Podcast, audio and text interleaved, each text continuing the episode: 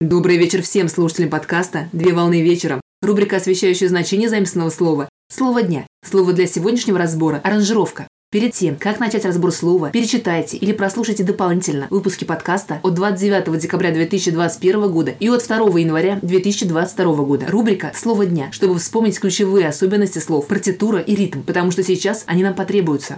Слово «аранжировка» с французского языка «арранжи» – упорядочивать, устраивать. Аранжировка – это переложение музыкального произведения, написанного для одного состава голосов и инструментов, для исполнения другим составом голосов или инструментов. Аранжировка представляет собой вид музыкального искусства, при котором происходит переложение музыкального произведения для иного по сравнению с оригиналом состава исполнителей. Например, оркестровка фортепианной пьесы.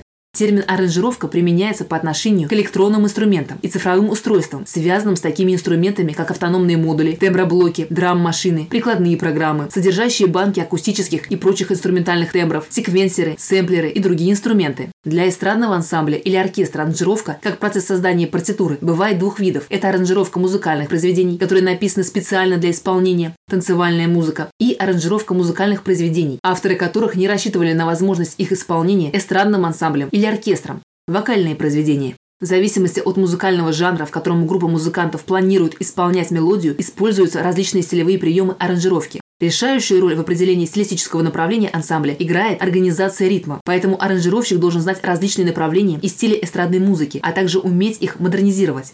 Как участник создания произведения, аранжировщик наделяется правом изготовителя фонограммы. Таким образом, творческое участие в создании фонограммы закрепляется за аранжировщиком. На сегодня все. Доброго завершения дня.